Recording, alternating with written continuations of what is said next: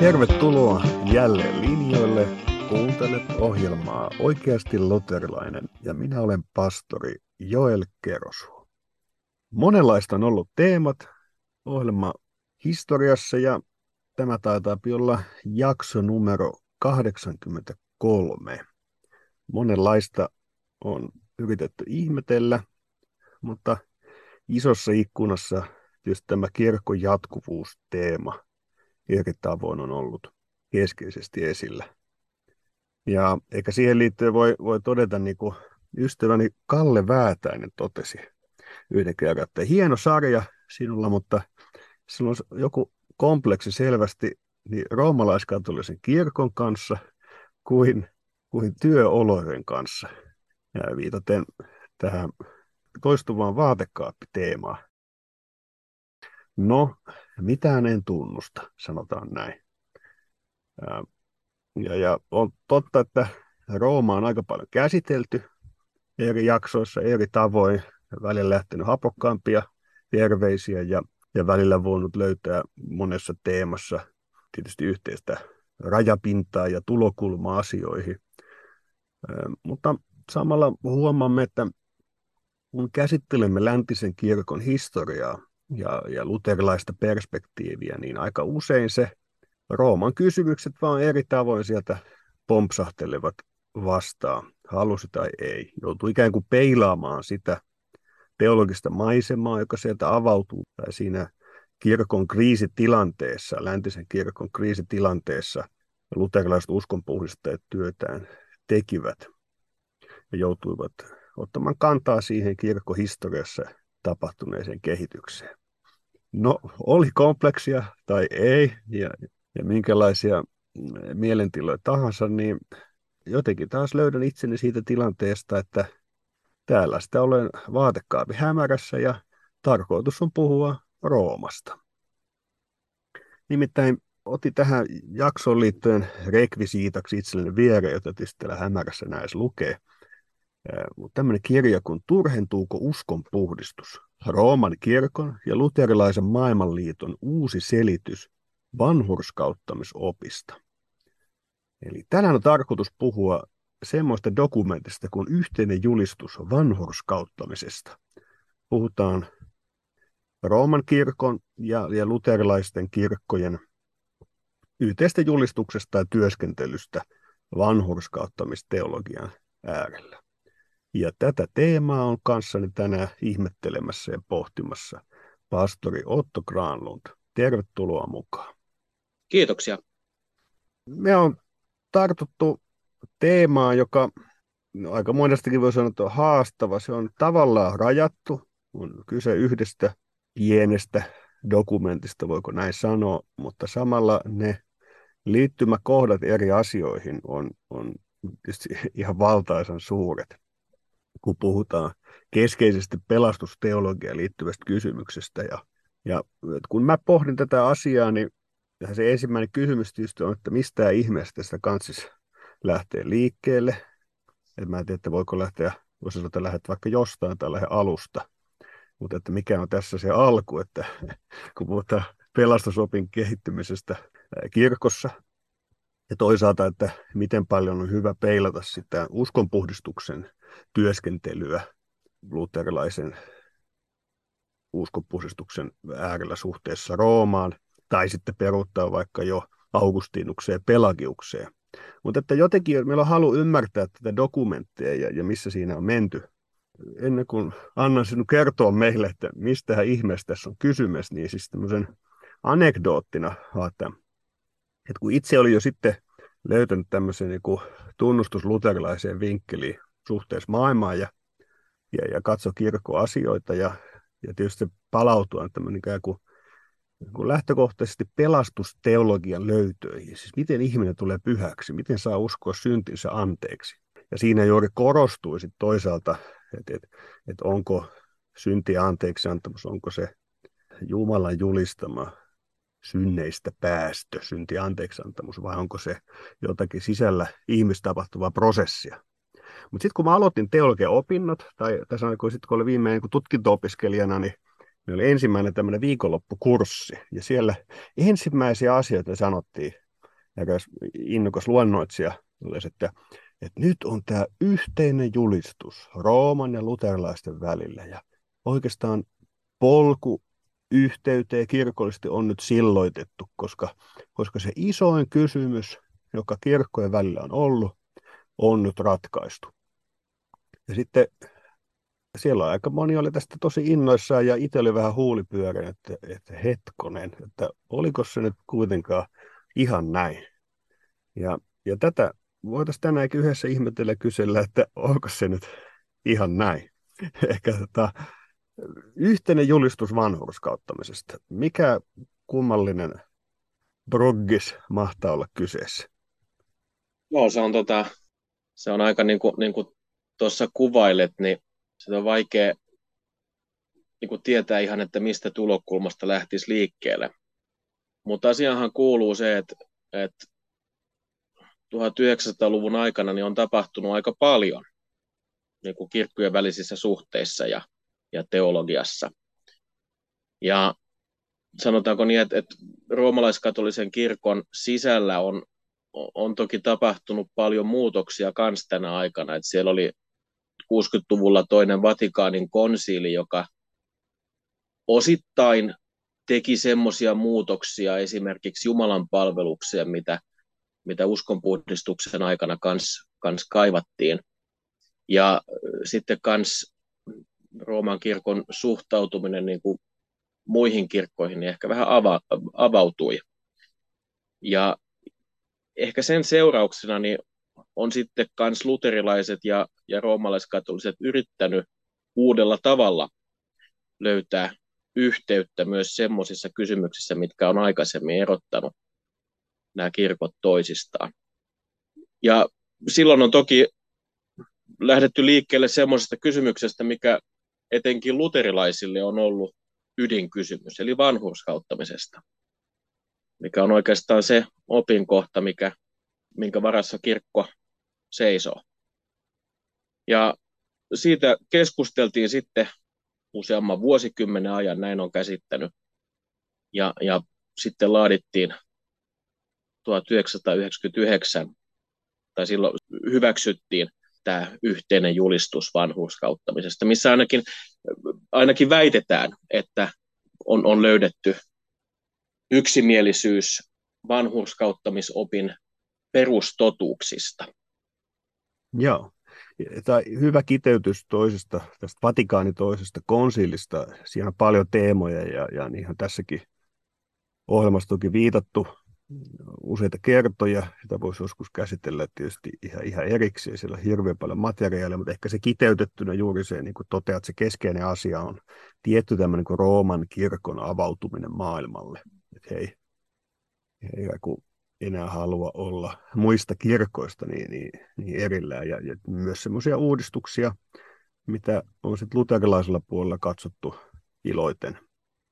Ja, ja tietty myös lähentymistä muita kirkkoja kohtaan, vaikka mitä sitten vaihteleekin, että mitä, mitä muiden kirkkojen kristillisyys todetaankaan, mutta kuitenkin siihen ei niin negatiivisesti, aika virallisesti suhtaudutaan.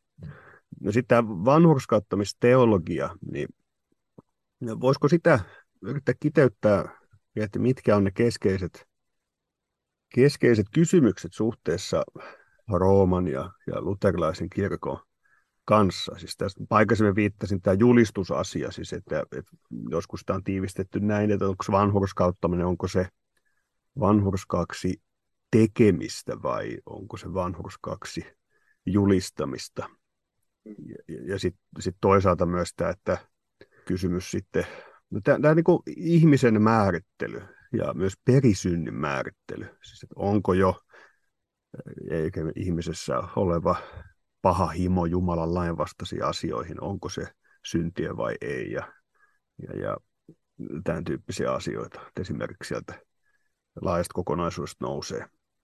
Niin, se on ehkä, ehkä jos ihan katsoo sitä vanhurskauttamisoppia, niin se on just toi kysymys, että mit, mitä se sitten oikein on.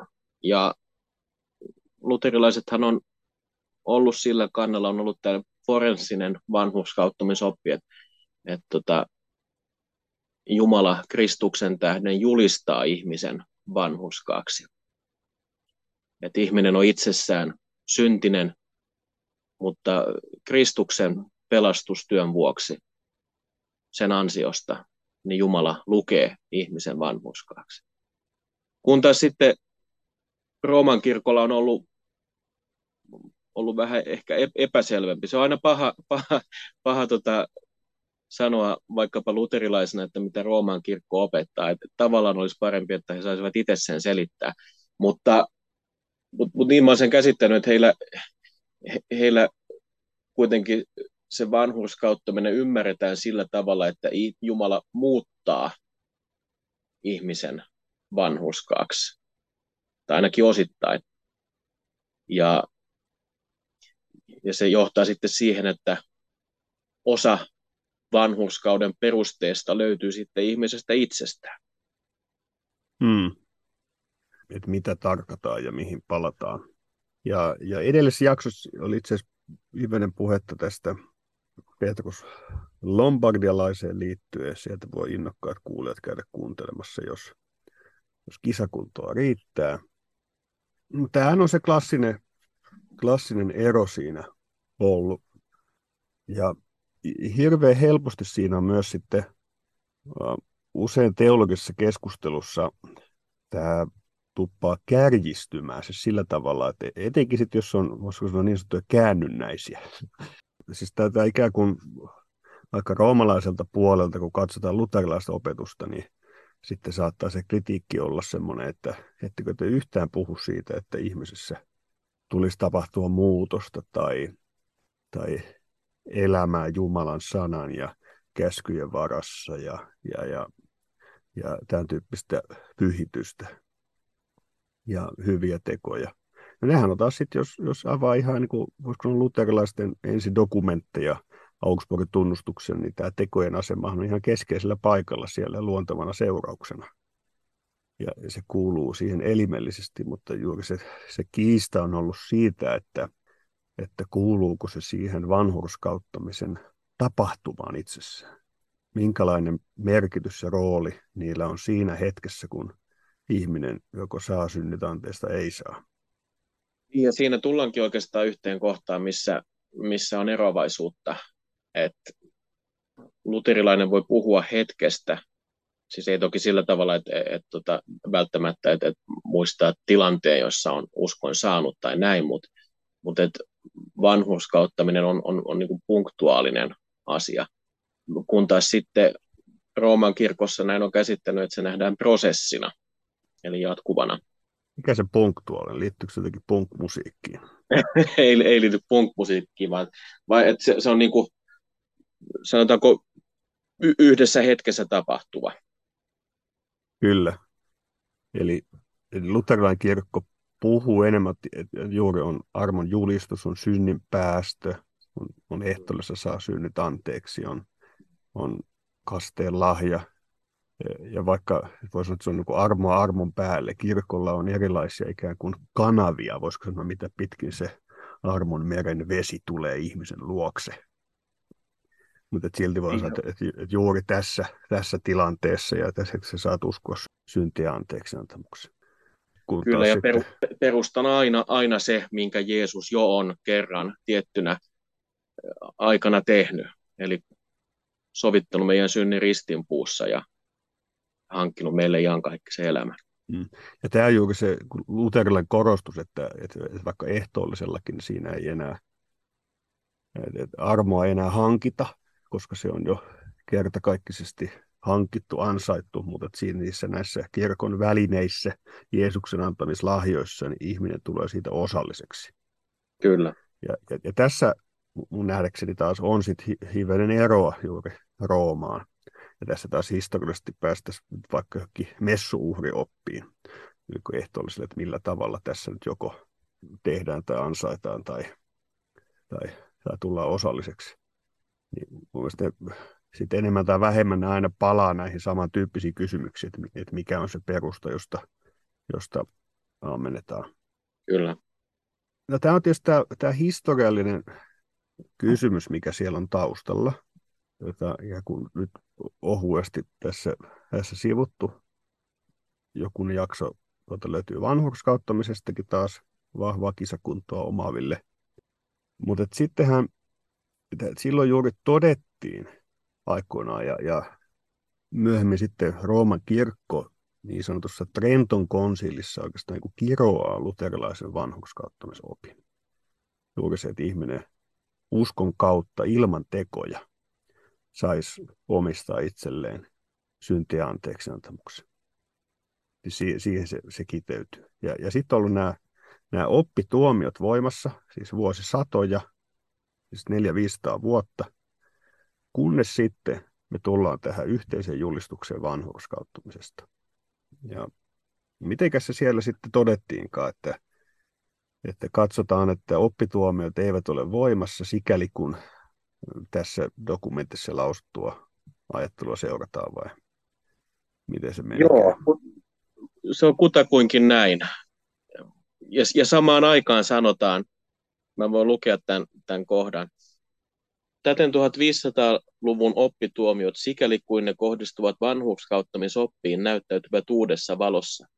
Trenton kirkolliskokouksen tuomiot eivät koske luterilaisten kirkkojen tässä julistuksessa esitettyjä oppia. Vastaavasti luterilaisten tunnustuskirjojen hylkäyslauseet eivät koske roomalaiskatolisen kirkon tässä julistuksessa esitettyä oppia. Tällä ei ensinkään vähennetä vanhurskauttamisoppia koskevia oppituomioiden vakavuutta. Muutamat niistä eivät ole aiheettomia. Niillä on meille terveellisen varoituksen merkitys, joka meidän on otettava huomioon opissa ja elämässä. Niin siinä todetaan tuossa yhteisessä julistuksessa. Ja se on aika, aika jännällä tavalla ilmastu mun mielestä, että sinänsä ei niin kuin sanota laajasti sitä, että miten nyt suhtaudutaan roomalaiskatoliseen ja luterilaiseen oppiin, vaan että si- siinä määrin, kun pitäydytään tämän julistuksen, sen, sen esittämistapaan, niin silloin nämä, nämä tuomiot ei, ei niin kuin koske. Ja, ja samaan aikaan sanotaan, että, että ne ei ole aiheettomia ja, ja, ja että ne pysyy niin sanotusti terveellisenä varoituksena. niin, niin, että hivenen siitä kysymyksiä jää, että, että tämä julistus ei ole ehkä ihan koko totuus niin, tästä yksimielisyydestä. Että kyllä. Jotenkin ei tule semmoinen ajatus, että, että nyt olisi aidosti kaikki ongelmat ja kysymykset ratkaistu. Mm. No nyt jos me katsotaan sitten, että tosiaan siis tähän Rooman ja luterilaisen teologian eroihin voisi käyttää paljonkin aikaa, että julistaminen, vanhurskaudeksi tekeminen, erottelu on varmaan se yksi, ja juuri se sitten perisynnin ja ihmisen tilan määrittely, ja, ja te, miten ihminen tulee osalliseksi Kristuksen ansiosta, mutta että voisi sitten kysyä, että mitä tämä julistus sitten oikeastaan väittää. Jos se väittää, tai, tai, että nyt on saavutettu jonkinlainen yhteys tässä, että ne, ne ei osu toisiinsa, niin voiko sieltä nostaa minkälaisia keskeisiä pointteja, että todetaanko siinä, että minkälaisia on nämä sitten löydöt, mitä on tehty, tai tämän tyyppisiä asioita, mihin, mihin se perustuu tämä oletettu ajateltu yhteys? Se on aika hyvä kysymys, koska tota, niin kuin yleisvaikutelma mulla on se, että, että on, on ehkä ennemminkin löydetty uusia tapoja ilmaista asia sellaisella tavalla, että, että molemmat ehkä voi sen allekirjoittaa. Mutta samaan aikaan on ilmaistu asiat sen verran epäselvästi, että siinä jää tavallaan sitten huomioimatta ne eroavaisuudet, jotka edelleen on. Mm. Eli onko, onko sun kuva siitä dokumentista, että siis se, että se, se lausuu tietyn yhteisen perustan, mutta että se enemmän tai vähemmän ongelmallisesti sitten sivuuttaa ne eriävät asiat? Kyllä, juuri näin. Että, että jos otetaan esimerkki, tämä nyt ei ole suoraan siitä dokumentista, mutta kyllähän sekä luterilaiset että roomalaiskatoliset voi sanoa, että pelastus on Jumalan työtä. Hmm. Se on kokonaansa Jumalan aikaansaama asia. Mutta sitten jos katsotaan se, että no mitenkä ihminen tulee sitten osalliseksi tästä pelastuksesta. Siinä alkaa sitten niitä eroja kanssa tulla. Mm. Voi molemmat voineen sanoa, että pelastus on Jumalan armosta, mm. mutta mitä sillä armosanalla sanalla tarkoitetaan missä kohtaa, niin siinä, siinä lienee juuri sitten se isoja eroavaisuuksia. Haluatko sitä kuvata, että miten se armosanan erilaisuus, onko se esi- tässä tai muissa dokumenteissa? No, se on ehkä, ehkä just siinä palataan siihen kysymykseen, että onko, se, onko kyse julistuksesta, että Jumala julistaa ihmisen vanhurskaaksi vai, vai sitten siitä, että Jumala tekee, saa aikaan jonkunlaisen muutoksen ihmisessä. Tämä on se peruskysymys, mihin palataan sitten yhä uudestaan. Ja taisi... siinäpä se onkin, että, että tässä ei niin kuin kovin selvästi selitetä sitä, että mitä, mitä se armo nyt sitten on tai mm. mitä usko on. Kuuluuko uskoon teot vai onko teot niin kuin seurausta uskosta? Mm. Tämmöiset asiat jää aika epäselväksi. Joo. Et perinteisesti se Rooman opetus on ollut, ja ymmärtääkseni ihan edelleen, että he toteavat, että, että vanhurskauttaminen ei ole vain syntien anteeksiantamus, vaan myös pyhitys ja sisäisen ihmisen uudistus. Ja, ja se on juuri tämmöisenä isänä prosessina, mitä, mitä katsotaan. No, miten tähän dokumenttiin on sitten suhtauduttu, jos sitä on kritisoitu? Että onko siellä onko tehty samantyyppisiä huomioita kuin me tässä kammioteologeina nyt teemme, vai, vai miten tämä otettiin vastaan maailmalla? Mä nyt yhden tämmöisen, tämmöisen yliopiston opettajan innostuneen reaktion ekumenian kukkuloilla siitä toin, toin esiin, mutta että millaisia reaktioita tämä muuten saa maailmalla? Varmaan aika yleistä on ollut just tuo, että, että on iloittu siitä, että on saatu, saatu tämmöinen yhteinen julistus lausuttua ja allekirjoitettua, ja, ja ehkä siihen laitetaan vähän liian suuriakin toivoja, sitten, että, että nyt olisi löytynyt yhteys näiden kirkkojen välillä. Mutta on ollut paljon kritiikkiä myös ehkä enemmän luterilaiselta puolelta, koska tämä on niin paljon keskeisempi kysymys mm. luterilaisille, mutta myös Rooman kirkon puolelta. Ja yksi mielenkiintoinen asia on, että Että et oikeastaan kummaltakin puolelta on nostettu esiin just tämä, että et se kieli, mitä käytetään, niin se on aika epäselvää. Mm, kyllä. Muistaakseni yksi roomalainen kardinaalikin kysyi kutakuinkin näin, että, että tarkoittaako tämä sitä, että, että luterilainen voi tulla roomalaiskatoliseen kirkkoon opettamaan luterilaista oppia vanhurskauttamisesta. Ja tietenkin hmm. myös niin kuin toisinpäin. Ja ei se nyt taida ihan sitä tarkoittaa. Laitetaan kysely Vatikaaniin, että voiko tulla puhumaan vanhurskauttamisesta. Joo. Mutta se on, se on niin kuin yksi, yksi kysymys, just toi, toi niin kuin se kielen epäselvyys, sen kielen, mitä siinä dokumentissa käytetään. Et, et hmm. Siinä jää niin paljon niin kuin määrittelemättä, että mitä sanoilla tarkoitetaan ja näin poispäin. Mutta sitten... Sitten toinen kysymys on, on, on myös se, että, ja se on aika tärkeä, niin kuin, että voi hahmottaa, että miten tämä suhtautuu sitten muihin oppeihin, että kuinka keskeinen tämä on. Siitäkään ei ole yksimielisyyttä. Et niin kuin sanottu, että luterilaisille tämä on keskeisin oppi, voi sanoa, mm. mutta Rooman kirkossa se on yksi oppi monien muiden joukossa. Kyllä.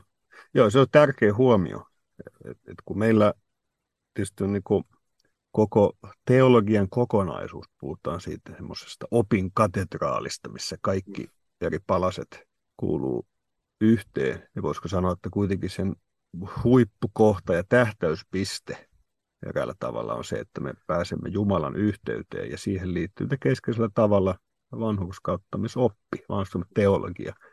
Miten me tulemme osalliseksi Jumalan pyhyydestä ja taivaan valtakunnan lahjasta.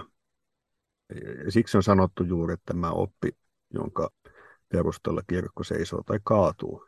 Kun sitten taas, jos lukee vaikka roomalaiskatolisen kirkon katekismusta, niin onko havaittu, että se on vähän semmoinen, että vanhurskauttamisoppi on semmoinen kuin hyvin vähän on siihen ruutia laitettu semmoinen sivuteema siellä, siellä myöhemmin. Kun, kun taas sitten kun katsoo luterilaisia tunnustuskirjoja ja vanhurskauttamista veivataan niin paljon, että kun nykyajattelet helposti laitetaan kerta kaikkiaan, että nyt punakynä, että pitääkö tätä nyt näin veivata ja veivata. Ja, ja, ja sama niin kuin viittaa tuohon niin käsitteelliseen epäselvyyteen, että, että se on osaltaan myös sitten se teema, josta ekumeniaa tai erilaisia ekumenisia brogiksia on usein syytetty, että helposti tämmöisissä papereissa päädytään olemaan pikkusen jotenkin falskeja, se, että, et, et, joka todellisuudessa mä ajattelen näin, se, se tuo vaan hallaa kirkolle, koska kyllä, kyllä ihmiset sitten vähintäänkin ajallaan lukee sen läpi, kun se, että, että jos me sanotaan, että meillä on tässä nyt hyvä yhteys saavutettu ja sitten se niin kuin helpoilla tämmöisellä teologian pistokokeilla pystyy kysymään, että mitäs tästä oikeastaan sanotaan ja selviää, että no ei tästä oikeastaan olekaan löydetty, niin siitä tulee vähän semmoinen haljuolo. Kun se, että todettaisiin rehdisti, että näissä teemoissa ja näissä niin Rooman kanssa on hyvin monissa teemoissa on yhtenäisyys, mitä me voitaisiin yhdessä pitää vaikka monia eettisiä kysymyksiä esillä, iloita siitä ja, ja monien eri kristittyjen kanssa. Ja samalla sitten rehdisti tunnustaa se, että, että näissä teemoissa me katsotaan eri lailla maailmaa.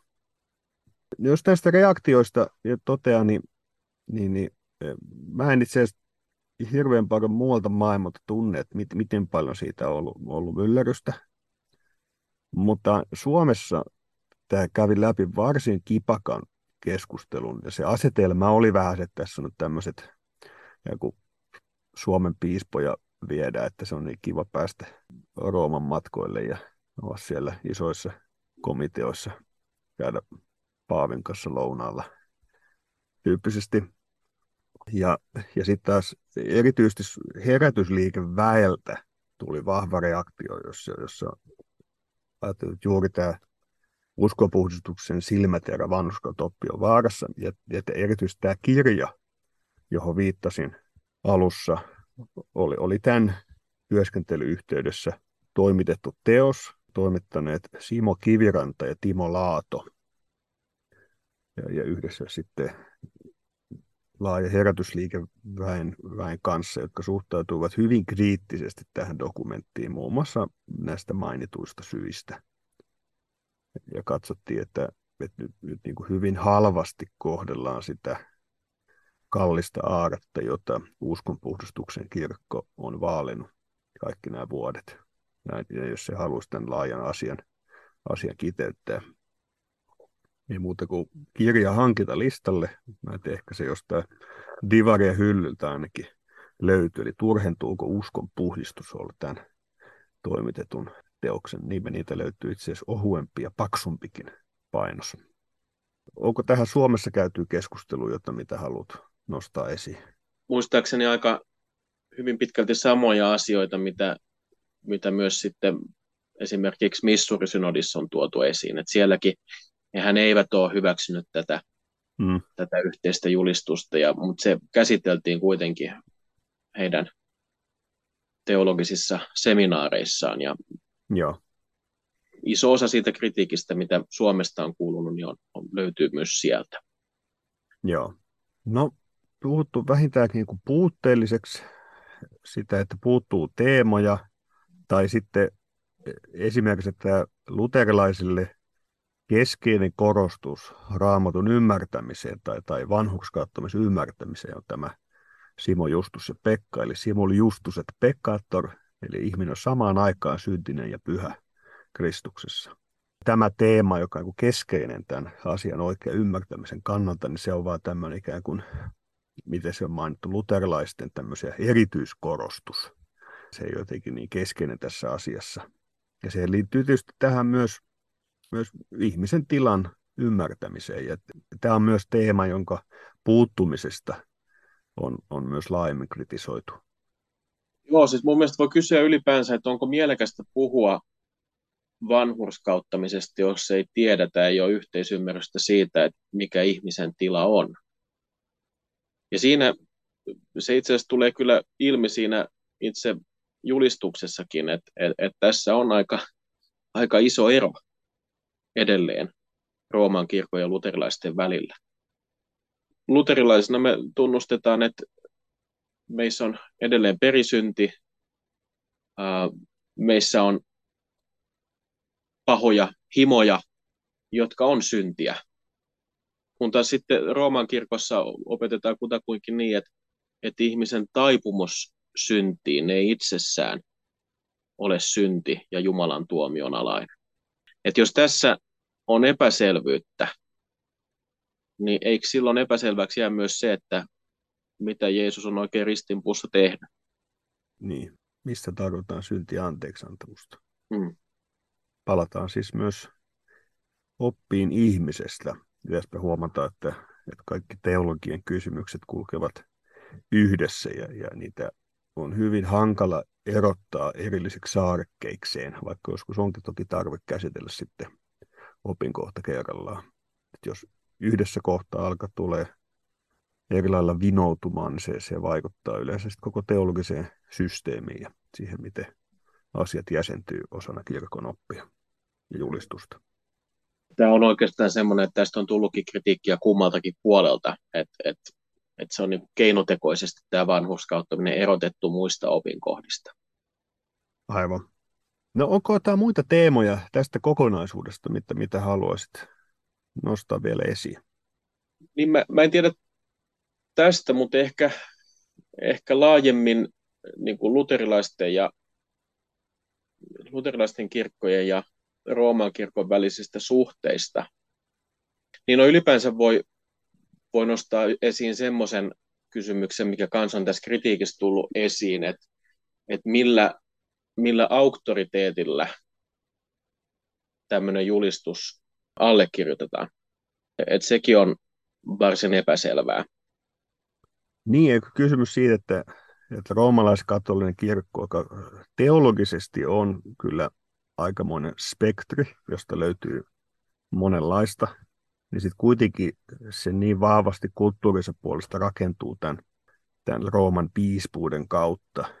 Että heillä on tämmöinen yksi taho, joka periaatteessa voi sitten lausahtaa asioita ja todeta, kun sitten luterilaisella puolella tämä on erityyppinen asia ja kysymys ylipäänsä, että kuka voi, voi antaa auktoriteetin ja mandaatin tämmöistä rustata. Se mitä sanoisin, että, että, että tämän, tämän niin kuin prosessin myötä, siis kun on tätä yhteistä julistusta työstetty, niin herää tavallaan myös se kysymys, että mitenkä sitten Rooman kirkon ja luterilaisten kirkkojen suhdetta pitäisi hoitaa. Hmm. Ja nyt tässä on lähdetty liikkeelle vanhurskauttamisopista, ja mä ymmärrän sen, että se on luterilaisten mielestä ollut varmaan mielekäs tapa lähteä liikkeelle siitä. Hmm. Mutta kyseenalaistan kuitenkin sen, että onko se oikeasti se kohta, mistä pitää mennä liikkeelle. Se on toki meille niin kuin tärkein kysymys. Mutta siihen vaikuttaa niin monet asiat. Lähtökohtaisesti vaikka se, että mitä me pidetään uskonopin auktoriteettina. Ja siihen on vaikea löytää mitään niin kuin oikeaa yksimielisyyttä tähän yhteen opinkohtaan, jos meillä ei ole selvänä esimerkiksi se, että mistä me se kristinoppi ammennetaan. Onko se Raamatusta vai onko se Raamatusta ja traditiosta vaikkapa, tai Raamatusta, traditiosta ja, ja paavin lausumista. Mm. Kyllä, Näin, näinhän se on. Se on niin kuin tärkeää hahmottaa suhteessa Roomaa. Ja, ja, et, et helposti ihan näkee, kun lukee vaikka just roomalaiskatolista katekismusta, joka on hirveän hyvää kieltä ja sitä on, sitä on kiva lukea ja on niin kuin lukemattomia asioita ja, ja Raamatun kuvausta, mitkä tulee niin kuin helppo luterilaisena ottaa vastaan ja, ja ymmärtää. Ja, ja missä on niin kuin, niin kuin hienosti laittu Raamattu perusteluita sinne. No, mutta sitten, sitten tullaan tiettyihin kysymyksiin, missä, missä edelleenkin on erilainen opetus asiasta, ja siinä tullaan, tullaan niin kuin mainitsit, on, on, on tota, just tämä Raamatun traditiokysymys yhtenä opin perusta, paavin asema, ja niin kuin kuulijat on kyllästymisen asti tässä sairaskouluun puhutaan, mitä viitattu on niin kuin mariologisiin kysymyksiin, ja, ja kiiras tulee, ja, ja, ja kuolleille puolesta rukoilemiseen, ja, ja, ja messuuhriin ja, ja niin, niin edelleen. Ja, ja niissä helposti, kun katsoo, että mihin viitataan, niin siellä ei löydykään enää raamattuperusteluita, vaan siellä löytyy sitten on, on myöhempiä vaikka paaveja tai, tai jonkun lateraanikonsiilin se ja se päätös, jos on, jos on näin todettu. On, on myös sitten se, se kysymys, että, että toki niin kuin aikaisemmin on todettu, niin toisen Vatikaanin konsiilin yhteydessä tapahtui tiettyjä asioita, jotka voi sanoa, että on, on vienyt Rooman kirkkoa oikeaan suuntaan. Mm. Mutta samaan aikaan, jos verrataan, että kuinka kaukana toisistaan roomalaiskatolinen kirkko ja luterilainen kirkko on ollut silloin uskonpuhdistuksen aikoihin ja kuinka kaukana toisistaan ne on tänä päivänä, niin kyllä siellä on, on tapahtunut Rooman kirkossa myös kehitystä ihan toiseen suuntaan. Että esimerkiksi paavin asema niin on vahvempi tänä päivänä, näin mä sen käsitän, että se on vahvempi tänä päivänä kuin mitä se vielä uskonpuhdistuksen aikoihin oli. Et niinkin myöhään kuin tuhatkahdeksansataaluvulla Vatikaanin ensimmäisessä konsilissa, niin siellähän hyväksyttiin tämä oppi paavin erehtymättömyydestä ex cathedra. Mm. Ja se on toki semmoinen kohta, mikä on usein ymmärretty väärin. Että eihän se niin toimi, että paavi mitä tahansa hän sanoo, niin hän on niin kuin virheetön. Ja se on itse asiassa aika epäselvä, että mm. et, et, milloinka sitten paavi lausuu virheettömästi ex cathedra. Mutta se, että tämmöinen oppi on hyväksytty, se on ehkä ennen kaikkea se, mikä on ollut aika radikaali muutos. Ja vienyt sitten Rooman kirkkoa kauemmaksi sekä luterilaisista että ortodoksista ja muista kirkoista. Kyllä, kyllä. Joo, se on kiinnostava seikka ja jännitä tuo teidän kysymys tuon, tuon niin roomalaiskatolisen paaviosopetuksen kannalta. Toisaalta siinä on, on tämä, jota on vahvasti sitä korostettu ja sillä on vahva asema. Sitten toisaalta niin kuin eräät roomalaiskatoliset teologilta, joka kysyy siis tätä, että, että mitä jos paavi julkaisee, ja jos paavi sanoo niin ilmeisen harhaopin, niin miten on, onko, onko paavi erehtymätön vai ei ole, niin sitten se vastaa, että no silloin paavi ei ole paavi silloin. Mm. Eli sitä ihan lakkaa olemasta paavi, kun hän sanoo harhaopin. Eli, tota, eli siis hän toisen sanoo, että hän on erehtymätön paitsi silloin, kun hän ei ole erehtymätön. Mm. Ja tähän mä silloin totesin, että, että, että minäkin olen erehtymätön paitsi silloin, kun en ole. Kyllä, kyllä.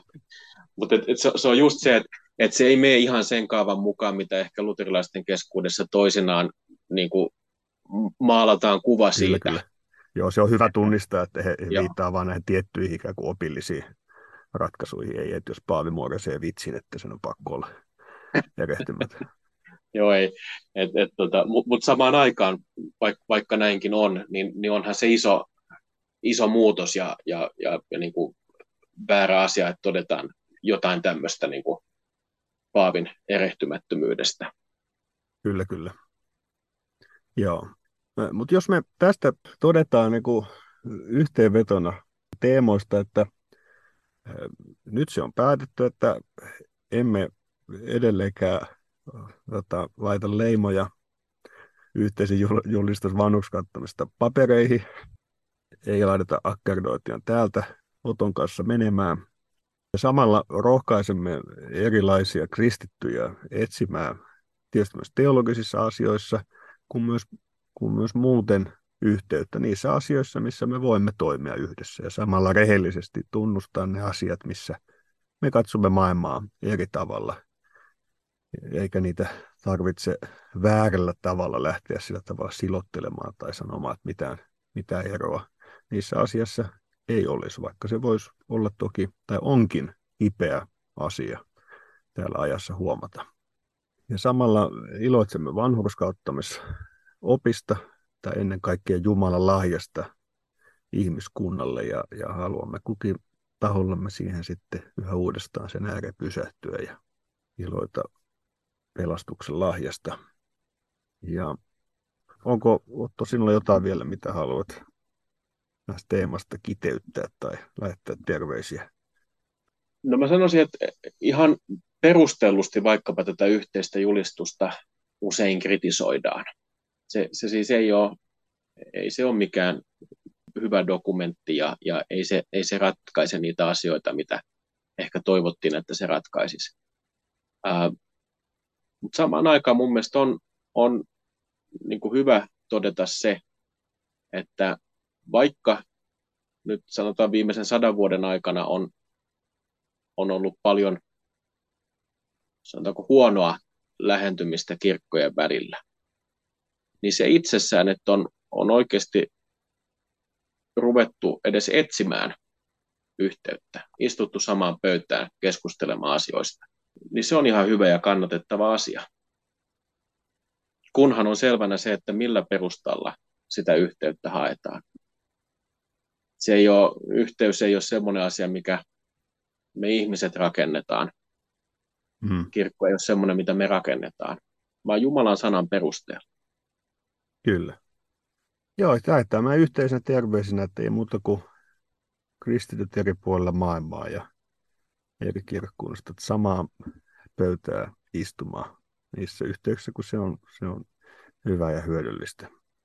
Kyllä. Ja, ja lähdetään täältä lämpimät terveiset myös taas sinne Roomaan, että vaikka on tullut välillä vähän hapokastakin palautetta, niin, ja, tota, ja vielä on muutama selvittämätön kysymys tässä luterilaisen kirkon ja roomalaiskatoliskirkon välillä, niin, niin toivomme Vatikaaniinkin aurinkoa ja kaikkea hyvyyttä.